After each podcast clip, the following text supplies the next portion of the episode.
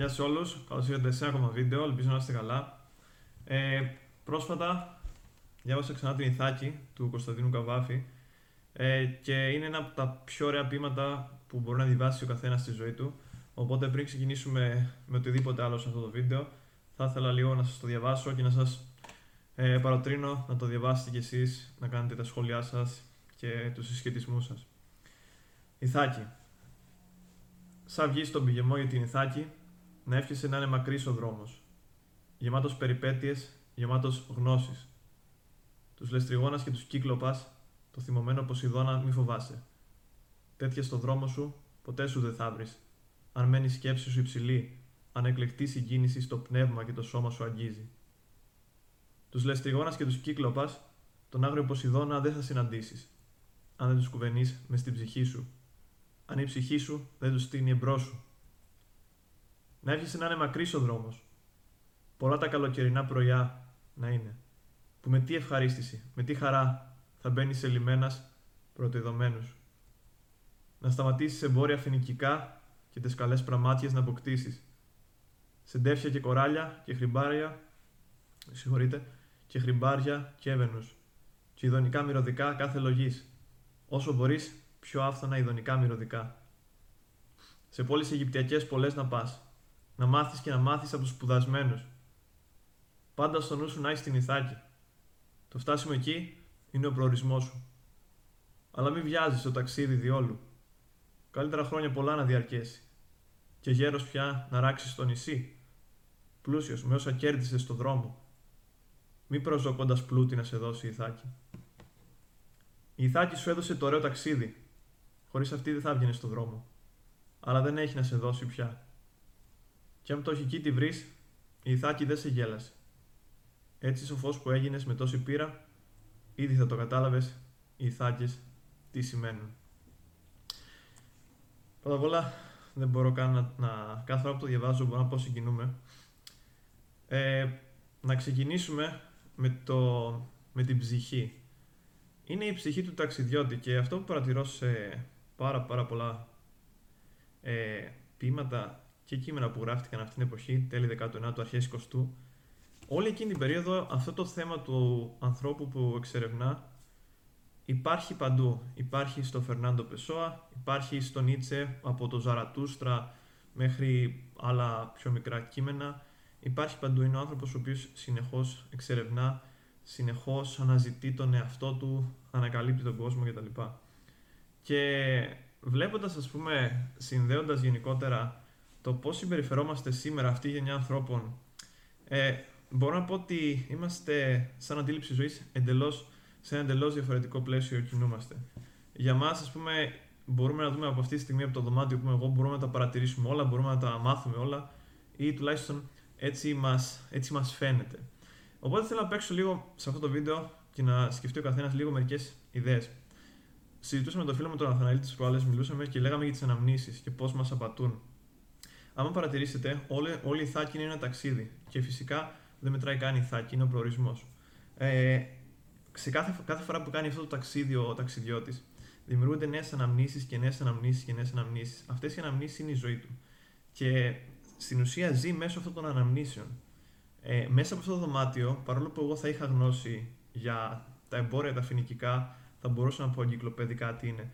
Ε, θα μπορούσα να, να πω πόσο πληθυσμό έχει η Αλεξάνδρεια, ας πούμε, ή το Κάριο, ή το Κάιρο. Ε, δεν θα μπορούσα όμως να, να έχω την ανάμνηση πραγματικά αυτούσια, να έχω την εμπειρία και να γεμίζει η ψυχή μου με αυτό που έζησα ή δεν έζησα.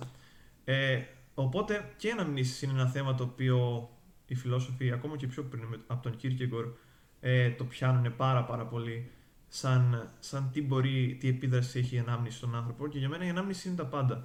Για μένα η ανάμνηση είναι ταυτόσιμη με τη ζωή.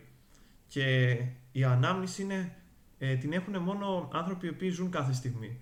Για παράδειγμα, ε, δεν ξέρω αν συνδέεται αυτό, αλλά πρόσφατα είχα, είχα μια συζήτηση με ένα παιδί όπου το ρώτησα, ας πούμε, πώς ήταν ο στρατός και αυτό, και αυτό ήταν εντυπωσιακό. Περίμενα λοιπόν να ακούσω ιστορίες, γιατί πάντα μου αρέσει να ακούω διαφορετικά πράγματα. Ε, ακόμα, ας πούμε, άμα ρωτήσω 10 άτομα πώς ήταν ο στρατός, θα μου πούνε διαφορετική απάντηση ο καθένας ή για οποιοδήποτε άλλο θέμα. Και μου αρέσει γενικότερα να, κάνω, να παρατηρώ τις απαντήσεις του κόσμου. Ε, οπότε αυτός ο άνθρωπος δεν είχε μου πει τίποτα για το στρατό και πέρασε εκεί πέρα ένα χρόνο. Λέει, τι να πω, ήταν βαρετά. Και αυτή την απάντηση τη συναντώ σε πάρα πολλά παιδιά της ηλικίας, ας πούμε, 19-20 χρονών. Έχουν χάσει την ικανότητα να λένε μια ωραία ιστορία, γιατί έχουν χάσει την ικανότητα να παρατηρούν τη ζωή τους και να δημιουργούν αναμνήσεις. Ε, Επομένως, ακόμα και μπροστά του να συνέβαιναν σε αυτόν τον άνθρωπο τα πιο ωραία πράγματα, οι ληστριγόνε και οι κύκλοπες, δεν θα μπορούσε να, να ζήσει αυτή τη ζωή συνεχώς σαν να βρισκόταν σε αερογοναυτική εκστρατεία. Και αυτό δεν το λέω εγώ πρώτη φορά, το κλέβω από τον Πεσόα, ότι όσοι επέβαιναν στην αερογοναυτική εκστρατεία, επέβαιναν σε μια εκστρατεία της ζωής. Δεν τους ένοιαζε πουθενά, δεν τους ένοιαζε τίποτα άλλο παρά μόνο να βρίσκονται συνεχώς σε αερογοναυτική εκστρατεία. Αυτός είναι ένας τρόπος ζωής, ο οποίος, όπως είπα και πριν, έχει εκλείψει εντελώς και στερεί από τους ανθρώπους την ικανότητα να νιώσουν και να βιώσουν τρομακτικά μεγάλο κομμάτι της ζωής. Ε, εδώ βλέπετε, βλέπετε ο Καβάφης, θα ξαναγυρίσω στο πείμα και άμα δυσκολεύεστε, ε, με συγχωρείτε, αλλά με συμπαίνει αυτή τη στιγμή όλη η εικόνα. Ε, βλέπετε ότι κάθε φορά σε όποιο μέρος και να πάει, ε, μαθαίνει διάφορα. Και αυτό είναι και σε μεγάλο βαθμό μια μεταφορά για τη ζωή. Όταν πας σε Αιγυπτιακές πόλεις, μπορείς να γνωρίσεις και να μάθεις από τους σπουδασμένους. Ε, από τους εμπόρους, τους φίνικε, μπορείς να μάθεις πώς να μάθεις να ανταλλάζεις, πώς να μάθεις να πουλάς και να αγοράζεις να μάθεις στην πράξη την ανθρώπινη ψυχολογία. Ε, μπορείς, να, μπορείς να μάθεις πώς να γλιτώνεις από τα τέρατα, ε, από τους κύκλοπες, τον άγρο Ποσειδώνα. Ε, τον, αλλά αυτά δεν μπορείς να τα δεις όπως λέει ο Καβάφης, άμα η ψυχή σου δεν, δεν τους στείνει εμπρός σου. Πρέπει να το, να το λέει η ψυχή σου. Και αυτή είναι, αυτό είναι το πνεύμα του σύγχρονου που πρέπει να αποκτήσει ο σύγχρονος άνθρωπος που το έχει απολέσει εντελώς. Το πνεύμα, κάθε εμπειρία, ακόμα και πιο ασήμαντη, να είναι, να είναι γεμάτη ένταση. Και δεν εννοώ ένταση με τη σημερινή έννοια. Δηλαδή ένταση είτε με πολύ ποτό, είτε με ναρκωτικά, είτε ε, το αντίθετο ακριβώς της έντασης, ε, μια ραστόνη από μαριχουάνα ή οτιδήποτε. Ε, μια ένταση της στιγμής, να βλέπεις τον άνθρωπο να ζει τη στιγμή, να έχετε μια ωραία συζήτηση, να έχετε μια ωραία εμπειρία, ε, να, δεν ξέρω, ακόμα και να παίζετε ένα παιχνίδι μπάσκετ μαζί, ε, μπορεί οτιδήποτε να, βλέπετε, να πηγαίνετε στο σινεμά και μετά να μιλάτε για την ταινία. Ε, δεν, δεν, δεν μας ενοχλεί η τεχνολογία, μας ενοχλεί το πώς πάρα πολλές φορές έχει ο άνθρωπος καταντήσει να χρησιμοποιεί την τεχνολογία και τη χρησιμοποιεί με τόσο στενάχωρο βαθμό που χάνει κομμάτια της ίδιας του της ψυχής.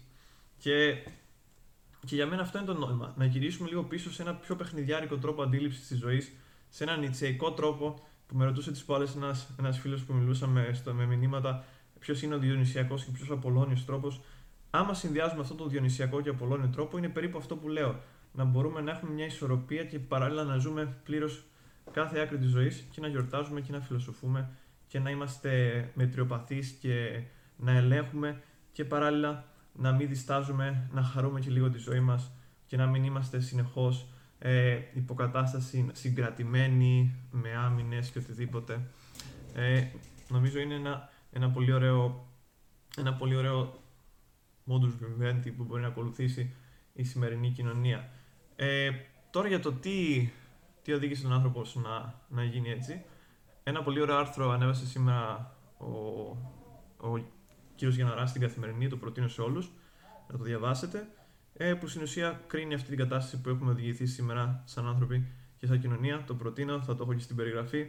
Ε, τα σχόλιά σας και μέχρι την επόμενη φορά να είστε όλοι καλά και όπως λέει και ο Καβάφης για να κλείσω έτσι όμορφα να πούμε το κομμάτι θα καταλάβετε τι σημαίνουν οι θάκες όταν περάσει ο καιρός άμα ακολουθείτε αυτόν τον τρόπο ζωής. Δεν θα μετανιώσετε ποτέ για τίποτα τουλάχιστον έτσι πιστεύω. Να είστε καλά